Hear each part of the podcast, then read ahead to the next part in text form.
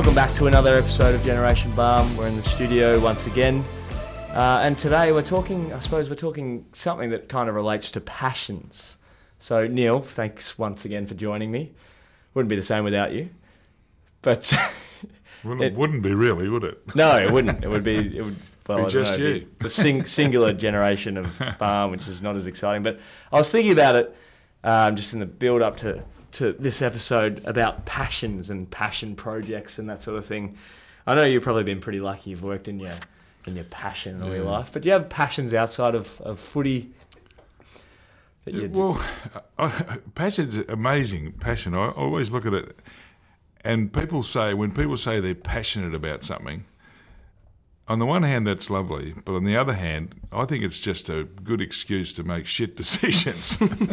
I'm passionate, therefore I'm going for it. right? Um, but that's probably relates a bit more to footy than other other passions of our lives. Um, Are you sort of saying for someone you know you're not on a I, well well, often don't I- watch I- Australian Idol. Yeah. But back back in the day when I did watch a bit of Australian Idol, it's not on anymore. But there was always the thing they'd said. They go, well, I've been working in this because that's my backup plan. They go, don't have a backup plan. You're here to sing. Is that what you're kind of saying? That like it's a reckless thing to follow your your passions, or No, no, no. I don't think it's a reckless thing. I think we should follow our passions. I think that's we're lucky to be human beings where we have that kind of emotional opportunity to have a passion and be able to follow it. Um, but I think a lot of people, when they say they're passionate about it and they're following their passion, sometimes that's just an excuse for them making some bad decisions or rash decisions on it. But that's probably just me being a little cynical, like I can sometimes be. Um, but there, but there's no doubt that the world, all the good things in the world, are driven by someone's passion. I, I have little doubt that that's that's what the way we've progressed over the years. The good things that have happened have been because people become passionate about it. And it's interesting now we're going back to being passionate about the more traditional things like you know the the organic. You know, everyone worry about organic food, and, Yeah, and, true, and true. on the one hand you say, "Oh, what a load of bullshit! Don't worry about that." But then when you when you get involved in it, you know, you realise how wonderful it is hmm. and how pure it is. And then you do something like, you know, if you like drinking nice wine or whatever, if you get involved in how they make them, I mean, it's there's nothing to do with organic necessarily, but it's a like it's not. There's a bit of science in it, but most of it is just that. If you like it, you work hard at it, and you try and do the same thing that you did last year. And this, but the but the fruit's different. But let's have a crack. It's it's uh, right? So it's a gradual, beautiful kind of yeah. yeah, the gradual approach to a to a passion. So it's not just your your Yeah, wholehearted one yeah. go. It's actually going well. I'm going to do this year in year out and see the improvement that comes with Yeah, me maybe. following. You know, maybe, maybe. going down to the the dungeon and getting your bathtub and filling it with beer and seeing what happens from there. what sort of you Yeah. Well, yeah. I guess my my point about the passions is like there's a lot of stuff that's a little mundane in our lives, but the the really good stuff is the stuff that you can get excited about and passionate about. But, um, and if you're lucky enough to to work at it, Mm. um, yeah, a lot of people can't probably, but a lot of people do. Yeah, I suppose there's there's the whole thing about making compromises as well. You know, people go into jobs they don't, you know, love as much as they probably would like to, but at the same time, on weekends they're they're a yoga teacher, which seems to be the way, or something like that, or they go hiking um, for a two day hike or bird watching or whatever that is. So there's sort of that compromise there where you go, all right, I'll give my five days a week to make money, but on the other two, I'll be following my Yeah, well, part part of the problem, whatever yeah, part of the problem of the world is that if if you're not paying your way, if you're not yeah. feeding your kids or it, mate, da, da, da, da, quite often important. Yeah, well, quite often that'll be more mundane, and then the, the the other bit is probably following your passion. Even when we were talking to um, to Justin the other day about um, acting, the, lo- all the th- a lot of the things were about this the cerebral side of it, or the it wasn't really the making money because you're a great actor or whatever. It was about understanding what you were doing. Mm, that's true. That's that's the passion of it. If you understand what you're doing and then do right, it, yeah. process, do it well. It doesn't really matter. The other stuff doesn't really matter Hmm. um, unless you're committed to making money. and maybe that's other, Which some, is some, some people have a passion. passion, yeah, yeah, money. I mean, yeah. But it's rare that that passion will be productive for other people. I would would have thought. No, no, no, that's that's true. But I mean, we've got a, we've got a guest uh, in the studio who has uh, has a passion project as well as being a commercial photographer. Uh, we got we got Benny Cap in the in the studio. But first, uh, first question to ask you: How would you describe what you do and, and who you are? Wow. Okay. G'day. How you going? Good. Great. Uh, how would I describe what I do? As in photography, or mine as my mate, my project. Well, it's really up to you. It's the your you know. Okay. My turn in the limelight. um, yeah. So I'm a photographer. I studied photography straight out of high school. Sort of, mum gave me a camera when I was about 12 years old, and then her chemist bill got extremely high from all the film was being processed. Um, and yeah, so just started started taking photos of all my friends and stuff like that. Um, I wasn't a very good skateboarder, and so I ended up taking all photos of my friends skateboarding. So all, um, and uh, yeah, got a photo in some American magazine called Thrasher, and um, Right. when I was about seventeen or something, and that was that was kind of a big deal. It was of a, one of our mates doing a ollie down a five stair at our high school, which is Cool. Mount Eliza, which is far away from America. But um, no, that was good. And then um, yeah, just went to uh, went to uni for three years. Uh, studied photography, and uh, then from there I sort of got a bit lost. I think because I uh, I didn't really I, I'd done uh, you know up from prep to year twelve straight into uni.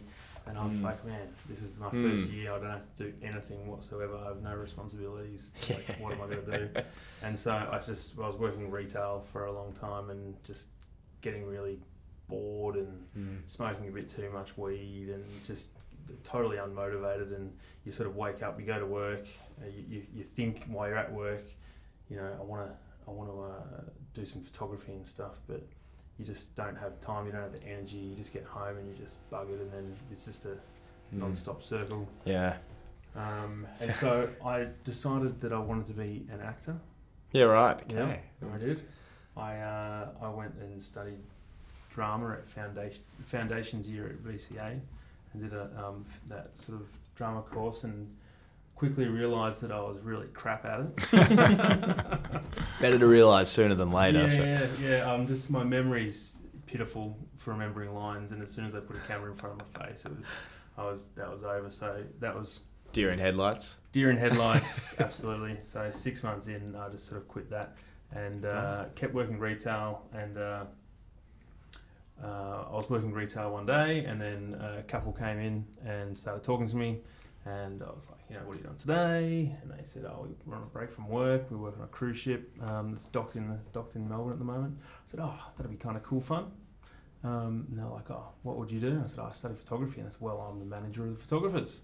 And so, uh, f- well, they gave me an email address, and then two weeks later they were in the port again, and I went on the ship and had an interview, and then five weeks later I was sailing out of Los Angeles as a cruise ship photographer. Right. Um, so uh, I wasn't even meant to be working that day, so I Yeah. was filling in for somebody. So that was Oh, kind of, fantastic. yeah, it's Sands just of- one of those sands of time, right? that- one of Yeah. those- yeah, you just could go this direction, this direction, and uh, yeah. Oh, Interesting on that point you made um, before about people going from high school to university to Mm. doing their retail job and the motivation levels that come, well, sort of dip with that. I was speaking to a woman um, who's doing a PhD at the minute. She was talking about how she thinks it should almost be mandatory for either school kids to do, you know, senior school kids to do nine days out of ten and do one day where they're going to work experience to get a feel of it, or at the very least after year twelve, not immediately going into uni and you know i suppose the gap year comes to mind but that's kind of an Mm. elite elitist thing the whole idea of a gap year but a gap year to actually you know learn some life skills i think would actually i thought it was a pretty good idea in terms of Yeah, that. I think it's a good Yeah. idea. I think you once if you even if your gap year can be like five years, you know. And Yeah. I think I think Yeah. the the point of it is you just grow up a bit. yeah and, yeah And that sort of yeah yeah, you hone your focus on what you want to do in Mm. your life, and I think that gap year can open that sort of that, that sort of uh, what do you call it? Just changes your way of thinking about the world when you you've spent a bit of time in it. Yeah Yeah, like, it, life has changed, but when when I le way back when I was leaving school, nearly everyone could get a job Mm. and get a like a five day a week normal job. yeah. One probably a very good one, but they were all a lot of jobs, and that was the tradition of it. Whereas now it's much more likely for kids who go to uni to ha- have part time jobs, part time work. It makes it a lot easier for them to be able to have more time off and learn a Mm. few more things. So I think probably the world's improved in a sense that way. But what what, Yeah. it, what there isn't is what there's not anymore is that certainty of you know your five day a week job, which mo- most of us had. It might have been working for a bank or insurance company Mm. or someone or public service or whatever. But there's not as many of those jobs now as there used to be. So it's sort of good and bad with it, I think. Yeah, yeah. Interesting when when you said your mum's chemist bill was huge, and it, it just reminded me that that so so much has changed in the world of photography. Though, does anyone use film now at all? Yeah, yeah, yeah. like you know, like lot of- one-off film. I don't mean you know movie films or Yeah, even no, movie sure. films. They probably don't use that much of, I guess, do they? Yeah, it just depends what sort of aesthetic you're going for in the Mm. end. And um, there's a lot of um, purists out there that just really want to shoot film. I, I, I don't think there's many commercial photographers that would shoot film anymore. Um, it's just it's just too too much trouble. Yeah. And, Do you use a um, dark room or is that? Com- I did, yeah. Yeah, at, yeah, at uni, yeah. we were um, we were the final year to be solely analog photography. Right. So um, we had learnt black and white developing and printing, and color developing and printing, and then um, yeah, in third year, uh, our lecturer on our very last class um, pulled out a digital camera and connected it to the computer. Yeah, all this shit I've been telling you before yeah, you forget yeah. about it. Completely irrelevant. There's a generation gap there, Oh, isn't I remember it so clearly because it was a, a- a- it was a fundamental moment in, the, in Yeah, like my be. mind. Yeah, like, yeah. I'd never I'd heard about it. I'd never seen it before. And he bought in this Canon D1 or whatever it was, and and uh, no, it was a Kodak, I think. And um, and uh, yeah, just Oh. we were all gathered around the computer, and he connected, and it took so long. It was just kept on dropping out, and then it wouldn't work, and then and all of a I, I sudden, told you so. yeah. and then all of a sudden, It's never gonna work. all of a sudden, it appears on the screen, and we're just like.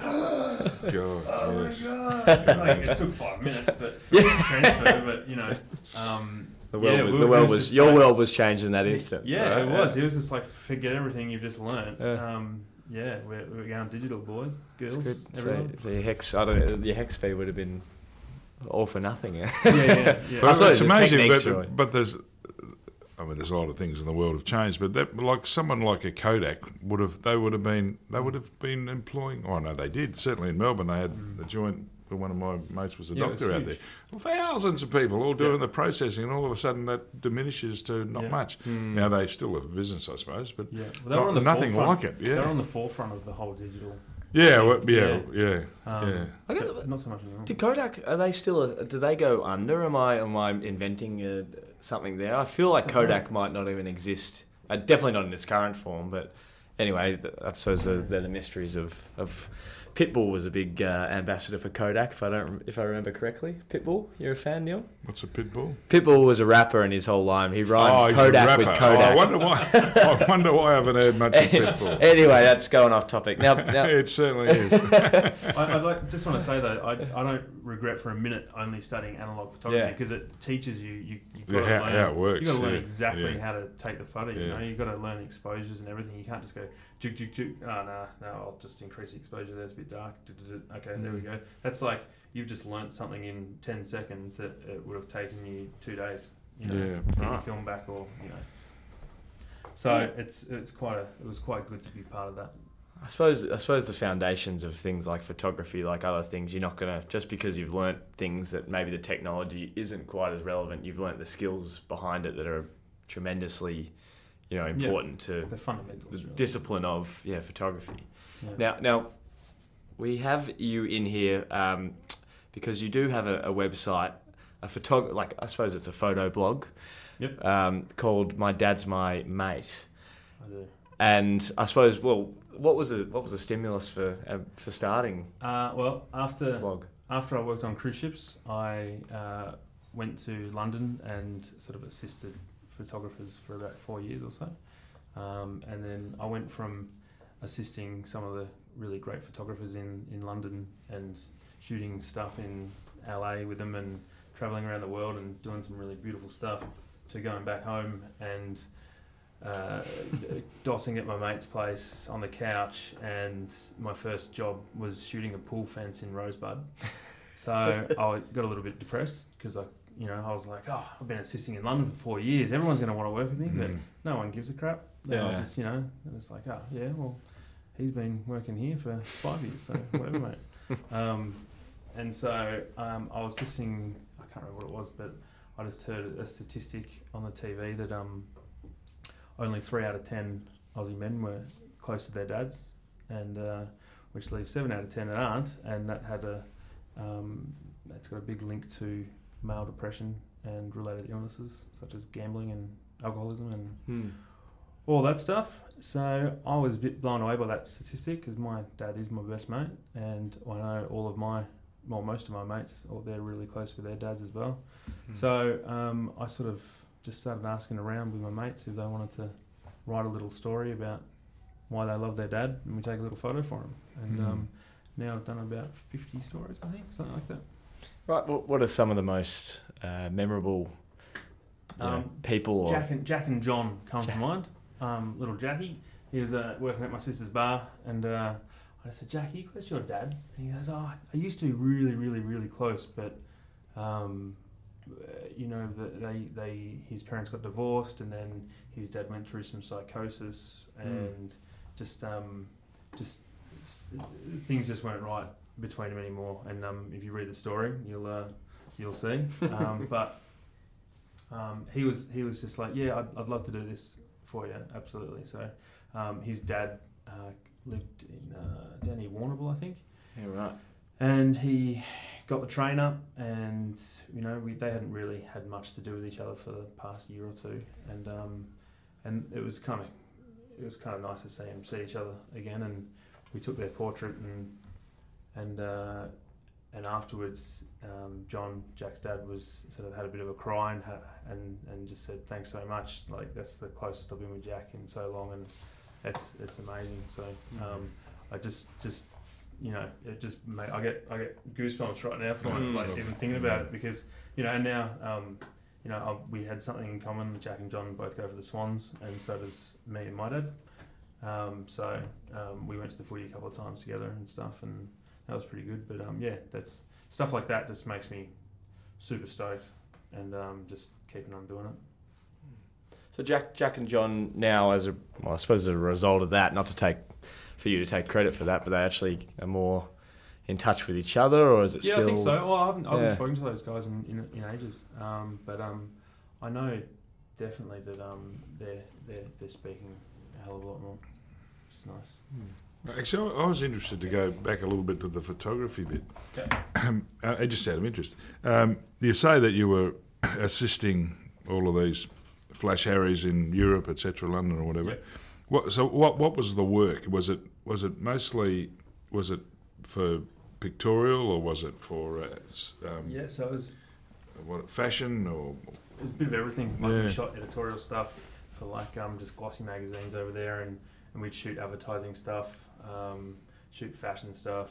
Uh, it was uh, we'd shoot we'd shoot ovens. We'd shoot. It, it, it, I worked for. I was sort of just freelance but no so- pool no pool fences obviously. No pool fences. yeah, none actually. but um, that's one I've got up on them, isn't it? exactly. um, but yeah, so it was. It ranged like we. I'd. We we'd shoot. I'd assist a um, a bloke who helped me out a lot actually, and he used to shoot the uh, Grand Designs, the stills for Grand Designs, and so Oh, shoot yeah, Kevin yeah. McCloud and Yeah. his portrait on every whenever we uh, does the houses and then we shoot the interiors of the house and stuff as well. And my job is to carry stuff. That's pretty much my job, carrying stuff. And um, so I definitely my physique matured a little bit from from uh, 20, 24 to 28. so so of that, I mean, a lot of that is that's kind of art, um, and then a lot of it's craft. In that, if you you know you get the exposure right or da da da da, but you've got to see it first. How, what's the balance? Do you think? Like Um, oh, I think. I don't you've got to see the vision that you want first, but then then you've got to make sure you get it. Is what I'm Yeah, probably I think saying. I think a lot of it has to do with um, the direction you get given from the art director or creative director. Um, they they'll they'll tell you. Yeah, what what what what impact do I want? What do I really yeah, want? yeah, yeah. So they're sort of in control of what everything's going to look like. You've just got to use your technical skills to make that happen. yeah. Okay. Yeah. Um, so I think me, my I think I'm more of a bit more of a technical photographer than Yeah, than the art, artistic. yeah yeah. What do you see is in terms of the actual issue with that statistic of seven out of ten um, kids don't have a great relationship with their father, or whether it's an absent father or what, or just just a just a strained relationship. What do you think it is about, I suppose, the cultural norms in Australia that leads to so many? I mean, it's a big question, Yeah, but like, what leads to the Pow! yeah the demise of a, or the, at least the think just- strained nature of a, their relationships? I think just there's a lot of um, a lot of a lot of a lot of dads these days um, grew up with dads who grew up in the 20s, I guess, in the 20s. Is that right? Do what you're told. They they grew up in an era that it was just Yeah, like la- later, bit just later like yeah. My, my dad, for example, was born in 1931. Right. Okay. Cool. No offense. I didn't mean that at all. No, no, no, no. But, the, but his dad would have been yeah, born yeah. in And so in, in that in that you know when in that era there was just like don't show your feelings, don't sh- don't show anything, don't cry, and so they got brought up with that hammered into them. So Yeah, it was all around world wars yeah, and all that sort of stuff. There's a different. it's like don't different show way. weakness or else you, you're dead. So um, I think that carries on and uh, through straight through, and if, if it doesn't, nothing changes, then it's just going to keep going and going. Um, so Yeah, and dads were well. The father in, of the house, the father of the house, was in charge, wasn't he? He was. He was it. He was the authority. Yep. Um, which is sort of okay, unless he's no good at it, Yeah, or exactly. unless the he doesn't treat the boy particularly if it's fathers and sons Yeah. in that way. It's um, yeah, it, you can see how it, how the wheel, wheels can fall off in yeah, that sense. exactly. And you? you, you see, you see, you, you can imagine in the in the fifties or sixties, and you're you're feeling a bit, you've been bullied at school or something, or you've you've had a Yeah. had a bad day, and you, you want to talk to someone about it, and you go to your dad, and he tells you to shut up and go away. Well, what, what happened in those days, he, he says, well, the teacher must be right and gives you another one as well. Whereas I think nowadays, if you, you come home, they want to go back and fight the teacher, yeah, maybe, exactly. which is probably, probably, probably you, yeah, yeah, exactly. That's, that's probably not ideal either. But it, it is interesting, um, that whole father-son thing. It doesn't make any sense, but when you look at it, you can see how historically that, that could well have been the case, where yeah, yeah. kid, boys are a little more sensitive, dads have got, just do what you're told. Yeah. Um, So not a, I grew up with outcome. three sisters, Mm. and if I didn't cry once a week, they'd hit me. well, it's it's interesting. One one of the really um, strong things in our life nowadays is to, and if you listen to a lot of the high performers, they talk about accepting vulnerability, Mm. which is not what we said. What what about don't show any weakness, accept that, own Yeah. up to nothing, Yeah. never cry, be tough. Well, it doesn't really help performance at all. If we if we look at things like you know the, your your team, the Swans, or you know they're tough, but um, th- they are, they do. There's no doubt that they've come to terms with the vulnerability, which means sometimes it's not going to work. Get on with it. Don't worry about it. Accept Yeah. it. Understand each other. Help each other. Get through it. Still be tough when you have to be tough, Mm. but accept the fact that it may not be, or may not always be your way. It's certainly what quite a few of our players do here. They, they, they understand that. I mean, I think Trent Cotchin is probably famous now for uh, instead of trying to be all these wonderful things for everyone, he said, hang on, what I am is what I am, which Yep. essentially is saying I accept my vulnerability. Mm. This, this is a hard job. It's a hard game to play. It's a hard life to live. Mm. Sometimes things won't work out, but that's okay. Yeah. Which which is not which is not Yeah. the the way that Yep. these fathers would have brought up their Yeah, kids. Yeah, I suppose yeah, connecting that to uh, the father and son relationship. There's always that kind of stereotype of uh, the working class father who is struggling to keep a job or, or that sort of thing, but wouldn't reveal how they were feeling. So might have gone to you know the pub or whatever, and an alcohol and that sort of thing. That Yeah. led to uh, a particularly strained relationship, whether there was other influences there. But that was like that almost that fear of showing, well, fuck, I'm stuffed here. I'm looking after the family. I'm taking Yeah. I'm bearing the, Mm. the brunt of it, even though, of course, you know, and that that's led to All a of a sudden, relationship and breakdown. the relationship with mum doesn't work that well, and Yep. uh, even um, you know domestic violence. It doesn't have to always be that, but Yeah. then all of a sudden the relationship between father and son is distraught Mm. because that's the last thing. The, And then what does the son kid, do kid when wants he to look grows after up? mum. He- and so what do you do? So you can see how that sort of that does happen. Yeah. Fortunately, it didn't happen to me. It didn't happen to you. It didn't happen to you. Yeah, that's right. Yeah, but it is cyclical, isn't it? It's like it, it, you see families where it just continues on. You know, I suppose um, with alcohol and that sort of thing. If there's alcohol abuse from way back, then it might continue through. Mm. And I suppose that just that only leads to relationship breakdowns with father and son because of things that just happened in the past and just Yeah, you know. So breaking the cycle is a real yeah. difficult And that's what I want to do with my dad's my mate. Like not Yeah. just shooting um, people that are really good mates with their dads, but people that what I really want to do is shoot people that maybe haven't spoken to their dad The, in a the Jack while. and the Jack and John story, rather. yeah, than- yeah, exactly. yeah. That's and it just Yeah. brings people together and just you open a dialogue and Mm. and like I think a lot of people are just uh, worried that oh dad doesn't want to talk to me about that shit, but he's that dad's probably sitting there going oh he probably doesn't want to talk to me about that Yeah. stuff and Mm. you know it just, it takes one person to and just to say something and and it's it just moves on from there. I read a wonderful book from Robert Webb, who's in Peep Show and that sort of thing. Not sure if you, I think we might, you might be a Rob. fan. Yeah, Rob. Yeah, Rob. Oh, Maybe right. yes, good. And his book's called um, How Not to Be a Boy, and it speaks about his relationship with his father and how they their tender moments were basically his dad giving a pat on the shoulder, going, "You're all right, eh, boy." Uh, you know, there was one moment where Robert Webb's revealing that he Have slept I done that? where Robert Webb's revealed that he slept with a few men and, you know, bisexual and that's when he's like, oh, well, you know, everyone needs a bit of love, that sort of thing, and then just moving on with the day. But it was just such a fascinating way of um, the depiction of, of, of a shit relationship, but how his father dealt with it was he was just so uncomfortable with showing any sort of like, Yeah. you know, um, vulnerability and, and openness there. But what do you think? You know, there's, there's a, the difficulty now. I was thinking about the pill testing and and and, Mhm.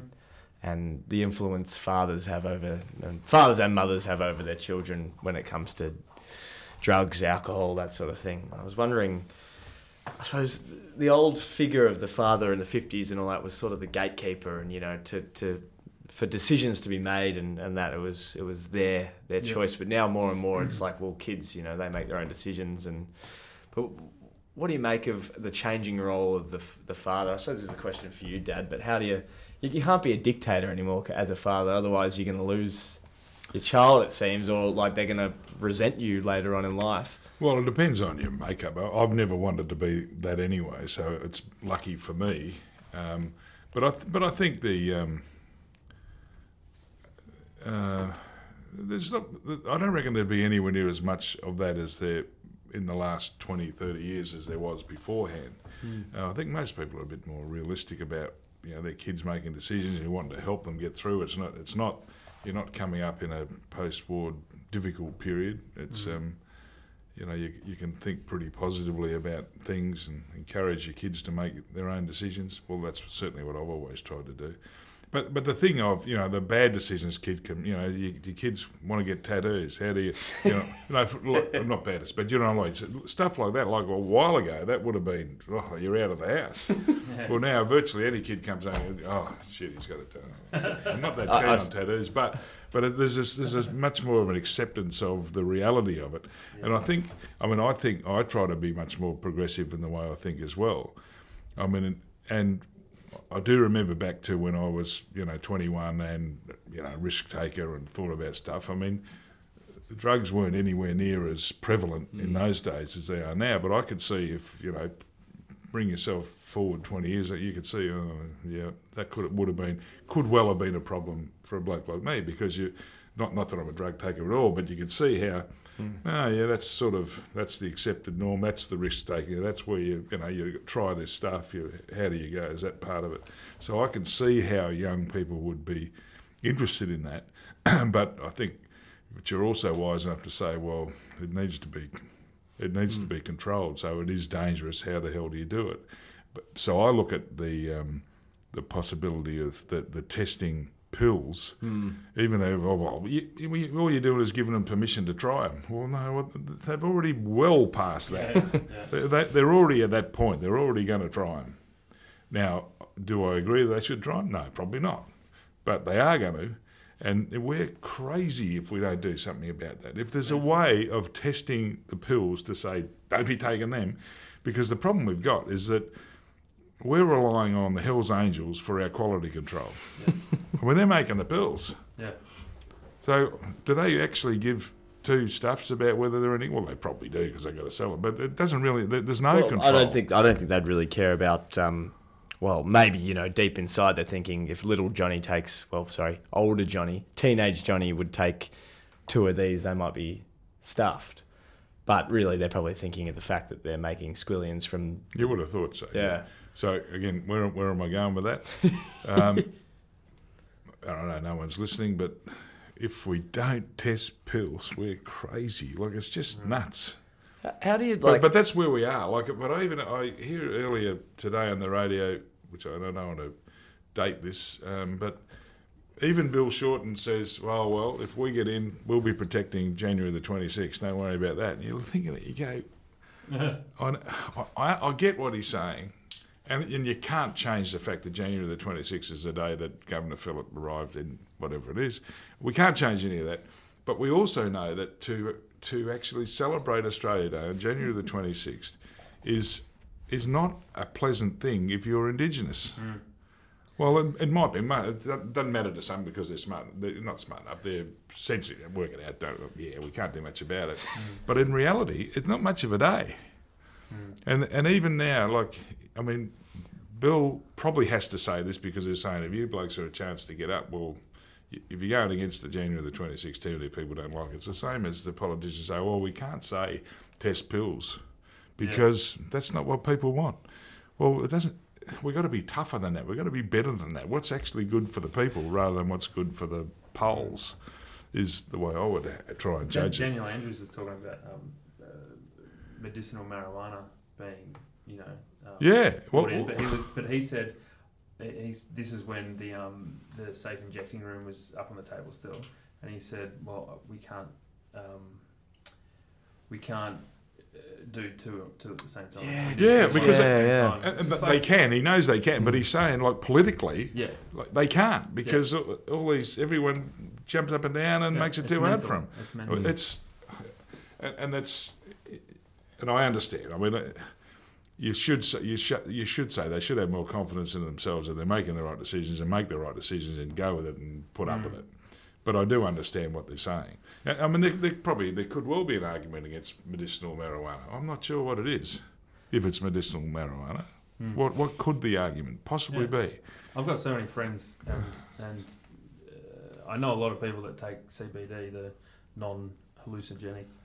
Yeah, so do I. Uh, so And that's it's- the- and that's the it's- thin- it's- it's the only way they get through. and they swear by it. Yeah, I mean, know? but partic- particularly, particularly with people that are rheumatic stuff and all that. Yeah. I mean, it's really very helpful. Anyway, that's. I feel that, that that was a great example of a father's rant. So, do you do you ever think you're in, you're engaged, right? I am engaged. Yeah. to a lovely lady, Elnaz. And this is probably a question for dad as well. But how do you like?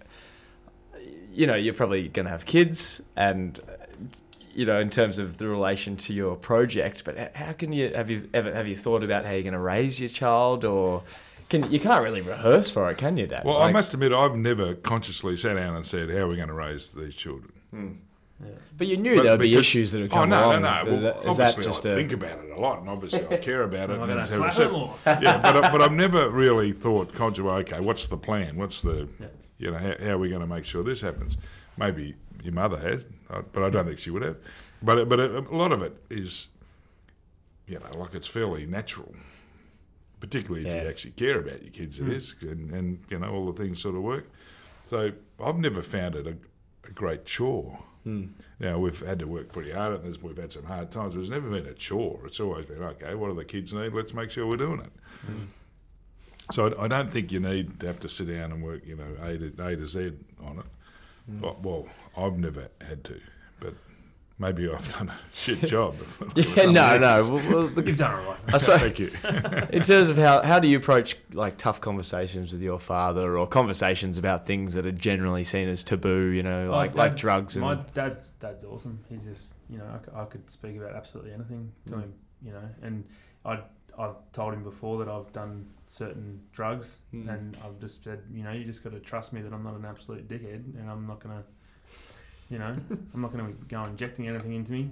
you know, and you know, I grew up in I grew up in Mount Eliza and taking the taking the seven eight one into um, into Frankston and walking down in Quayside, seeing smackies everywhere. It sort of gets drilled into your head that I don't want to be like that. There's no chance, and so I think Dad's understands that I'm not a I'm not an idiot. Yeah, I suppose. um, and then, I mean, he definitely, if, if I, uh, I can't remember the exact time it was, but you know, when I, I told him at some point that I'd done, had marijuana or and taken pills and maybe had cocaine before, and he's kind of like, oh, How was well, it? oh, no, he- he's just like, well, you know, be careful, and you know, he, he knows that, yeah.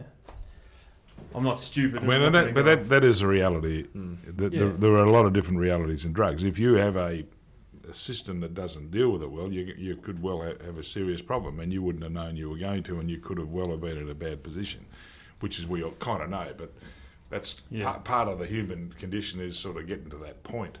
I mean, which, but I've always had a very strong argument about decriminalisation of drugs because I think what what we do by allow by having drugs run by all the crooks in the world, all it does is glorifies their position. It makes it impossible for them to not to make millions Mm. because there is going to be a market. Trust me. As much as we say there shouldn't be, there will be, and they're going to they're going to satisfy it, and they're going to make that. Now the copper's going to work like buggery to control it as ho- however they can, but it's always going to be there. Now I don't I don't know how when one that decriminalises it how it actually works, but it's got to be better off. It's got to be cheaper, and it's got to be easier to control, and there's got to be less bloody crooks making millions. and you can tax it. You can pay for your That's what I mean. You Yeah. can, oh, that's again. I can't say that's my. Fortunately, my father had that opinion a long, long time ago. He said he couldn't quite be, couldn't believe that that was would have been in the '60s and '70s. He was arguing this, Mm. And we still haven't gone anywhere near doing it because oh no no because we can't we can't say that taking drugs is okay or everyone will start taking drugs. What a load of bullshit! Not not one extra person will take drugs if you decriminalise it Yeah. because they're either going to or they're not going to.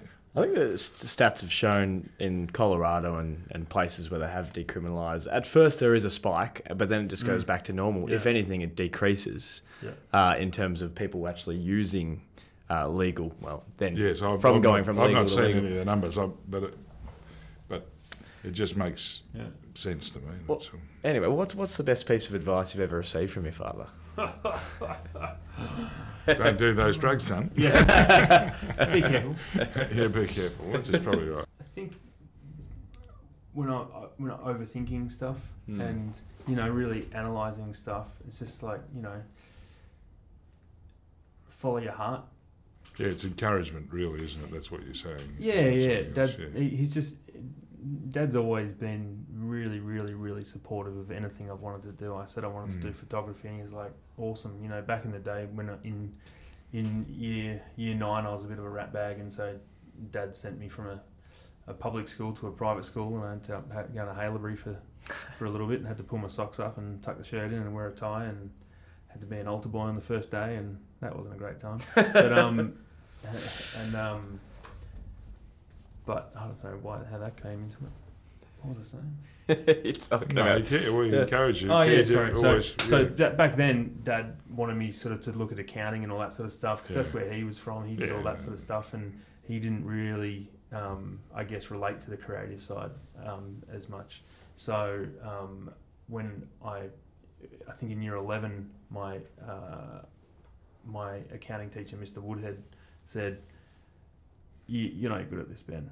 Um, you might want to consider dropping this subject in year 12 and uh, only doing four subjects. and Can you tell my concentrate- dad? yeah, yeah, yeah, yeah. And so I, I was like, we went to the coordinator and we worked it out. And so I just spent those extra classes in the darkroom doing photography. And as soon as Mm. Dad saw my passion Hmm. for that, he um he was just super supportive. And so anything that I've wanted, even when I said I want to sort of I want to try drama, see how that goes, he was like, okay, have a go, and um you know, just just follow what feels good. I think, and that, that's it's so important, isn't it? When you get the, I mean, as much as we don't want to be driven by that, I think kids are always wanting to get the approval of their Mm. of their parents. You know, like they're, they're the most generally the most either influential, whether negative or positive, influence in life for such a long time. Mm. So you probably hearing that from your father was like, well, all right, sweet. Yeah. Rather And than it just it just made Yeah. me not second guess myself so Mm. much and It's an, it's an interesting part of it because I, I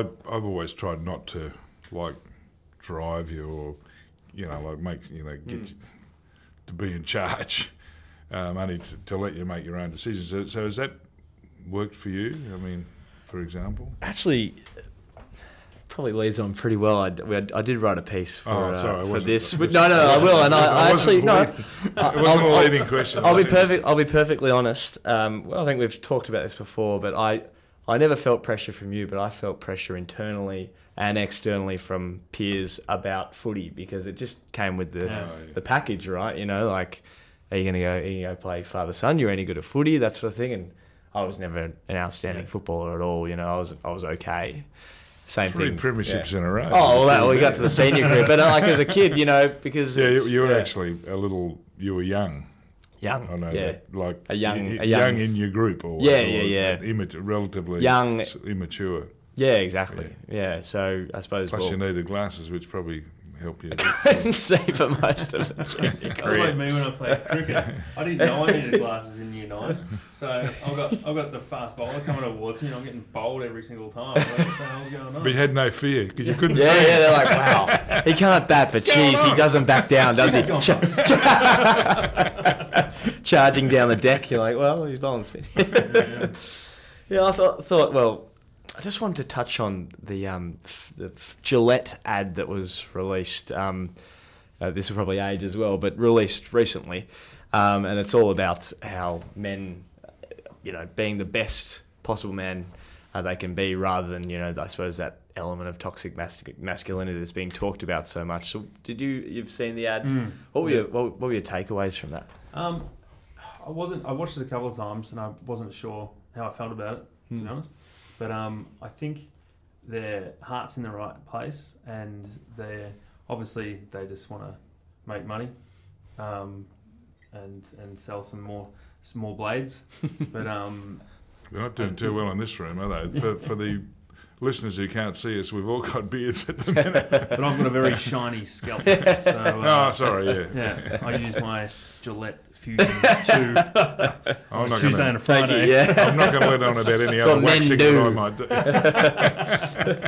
Yeah, I've heard, Um, I've heard yeah a few different takes takes on it, and I think it's such an interesting thing that I suppose they've always been influential corporations um, when it comes to selling products, but it's just a different way, almost like a socially Mm. um, a socially inclusive or a socially you know they're, they're targeting social issues that are affecting us all, and it's quite divisive. Well, I- I'm, I felt well. I must admit because I heard the argument that people were crook on it because it, it, uh, what, whatever it did, it, it took the, the cheap way to support the, you know, the Me Tooers and all this sort of stuff.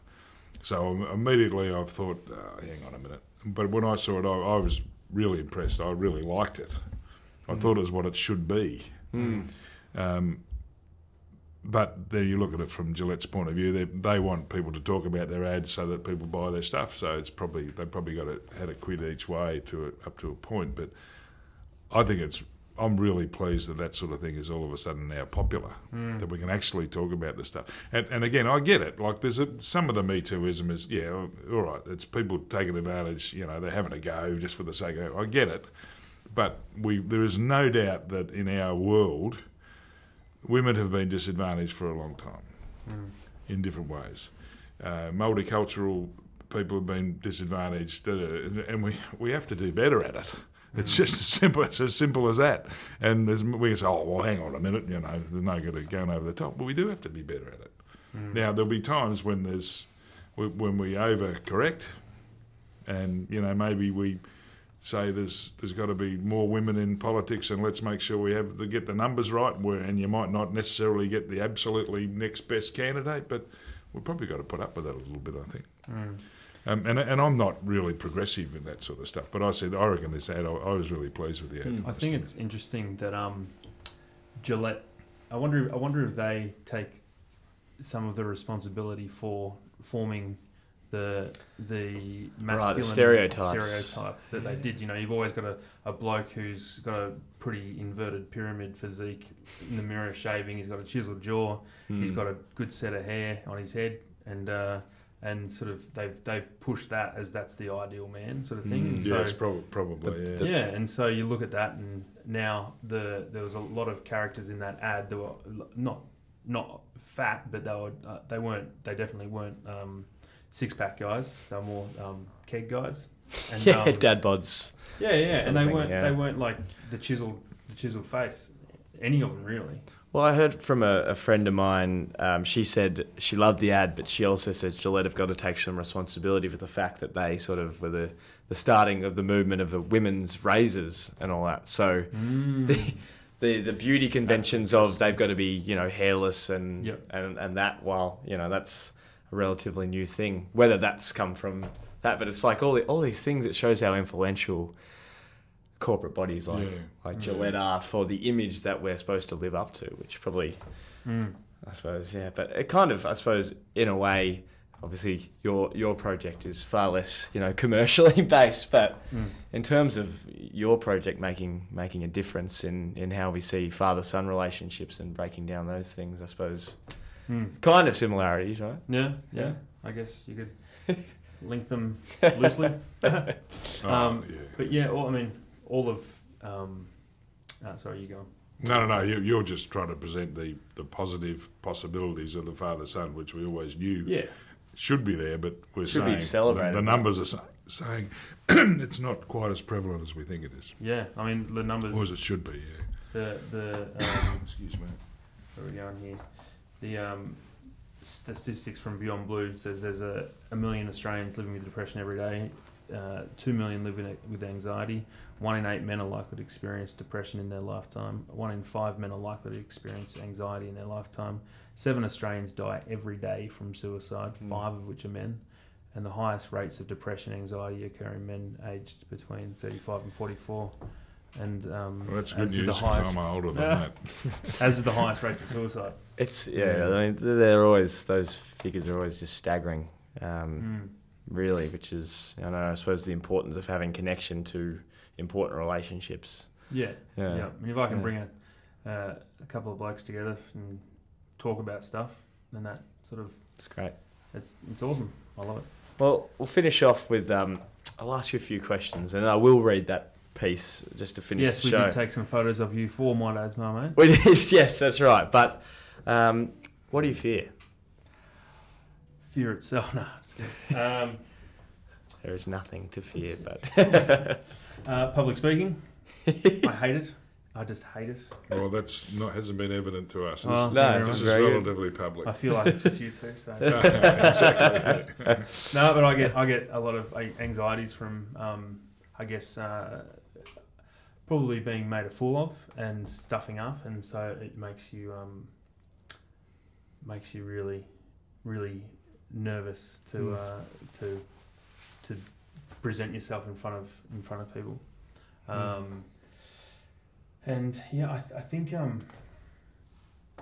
I mean it's it, it's yeah, no, that's all I got. That's what I got for you. I reckon you're doing okay. yeah, that's right. Yeah, I think that's the beauty of it as well. You know, like it's actually going into a situation like this, and if you have Yeah. a, a genuine fear of it, and Yeah, yeah, I'm Yeah. petrified of it. um, I, I, I feel like that everyone's their worst critic, aren't they? And, Absolutely. Probably. yeah, and absolutely, you know, I, I'm, Yeah. I'm.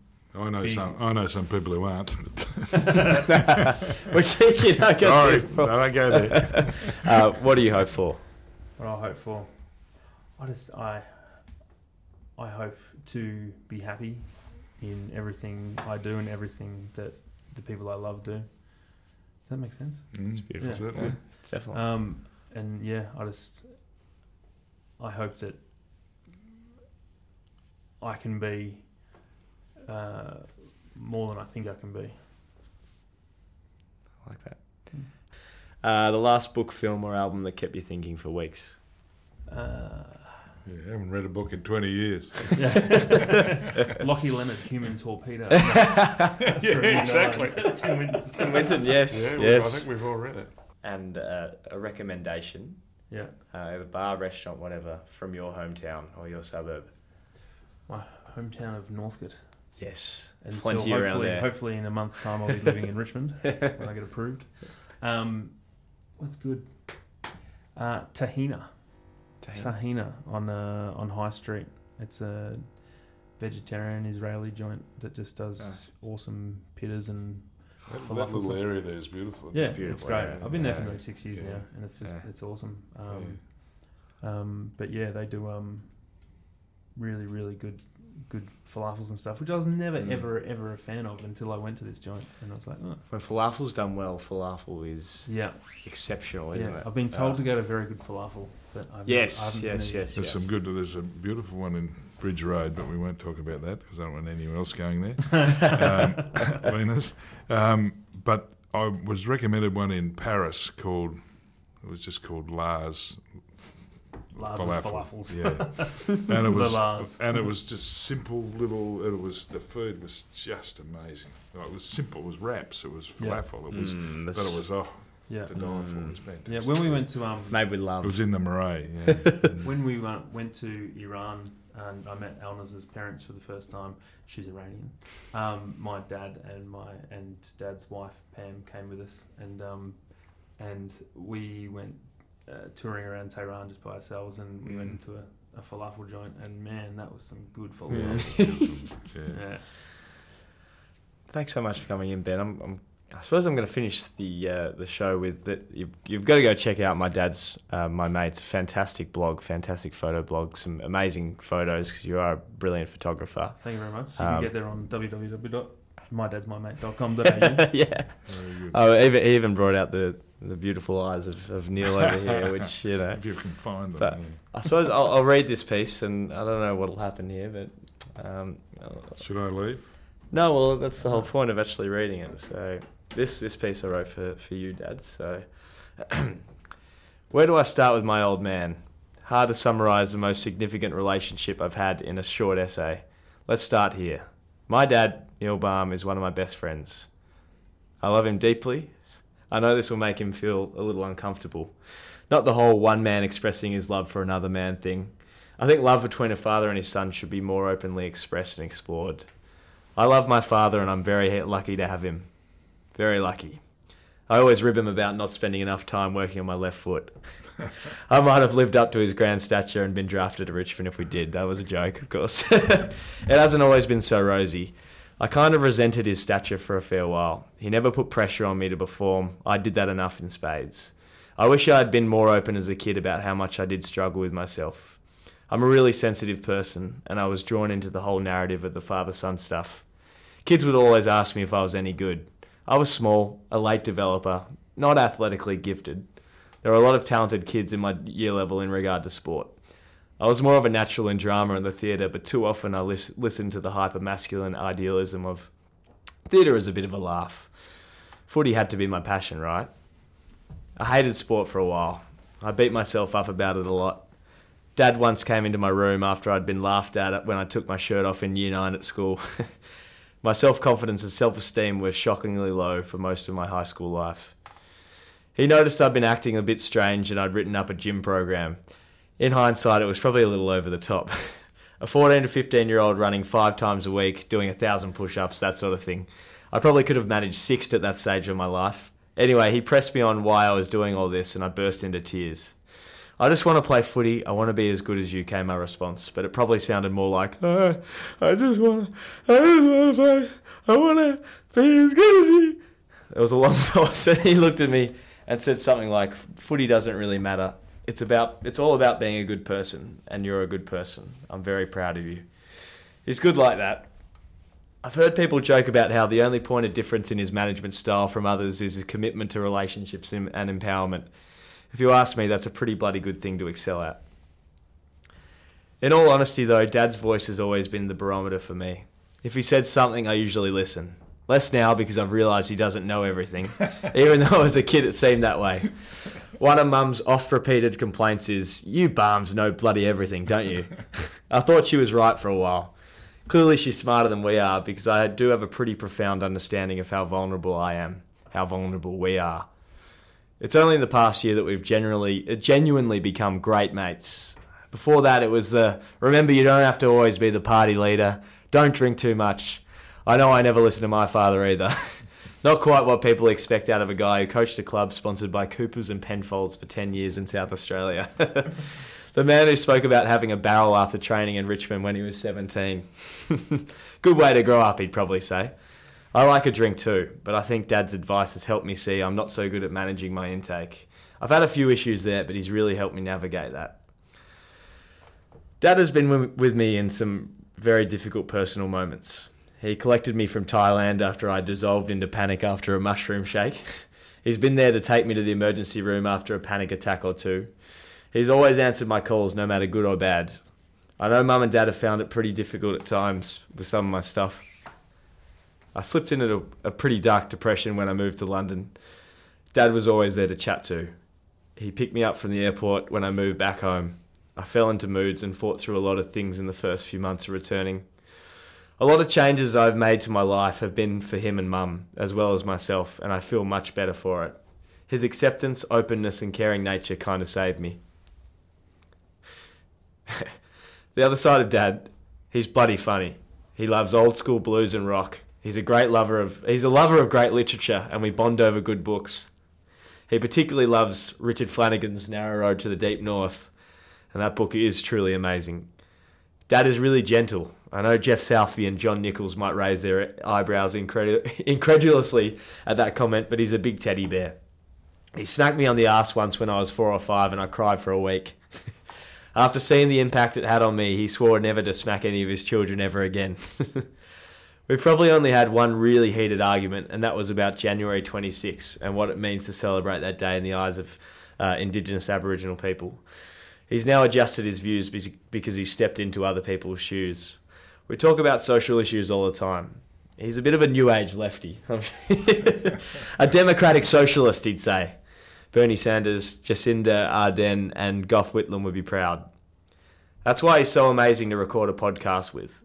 We started Generation Balme, here we are, for our relationship, and I think anyone who has listened has come to understand Neil and his grand empathy and interest in others. I'm a really emotional person. I think that's that's had an impact on Dad. He's not outwardly emotional except when he's talking about umpires or the traffic. but that's more anger and frustration, as you can imagine. But of late, I've noticed he sheds tears a little bit more often. He'd probably hate me saying that. I'm crying now writing this. Uh, he means so much to me, and I'm, uh, I'm desperately lucky to have such a full and interesting person as my father. He's still growing as a person. I don't want to end up with tears in my eyes, so I'll end with Neil's usual response to "How are you today?" Very good. Any better? And I couldn't stand it. I try not to put the hero tag on anyone mainly because he'd probably hate it and he avoids it himself. But Dad is my role model, one of my best mates, and my hero. And I love him even more now than I know he's not. now that I know that he's not right about everything, he's a rare gem. But still, at the end of the day, I've won more senior football premierships than him. Very good. Beautiful. Yeah. Thank you. Uh, yeah, thanks for coming in, Ben, and thanks for the opportunity to. Uh, oh, thanks for being part of my dad's my mate. Yeah. Um, awesome and yeah, it's good to good to do this podcast with you, Neil. So, uh, thank you for listening once again. Anyone who's still on board, yeah. and we'll speak One to you soon. One day I'll write about you. my son's my mate. I will, and he is.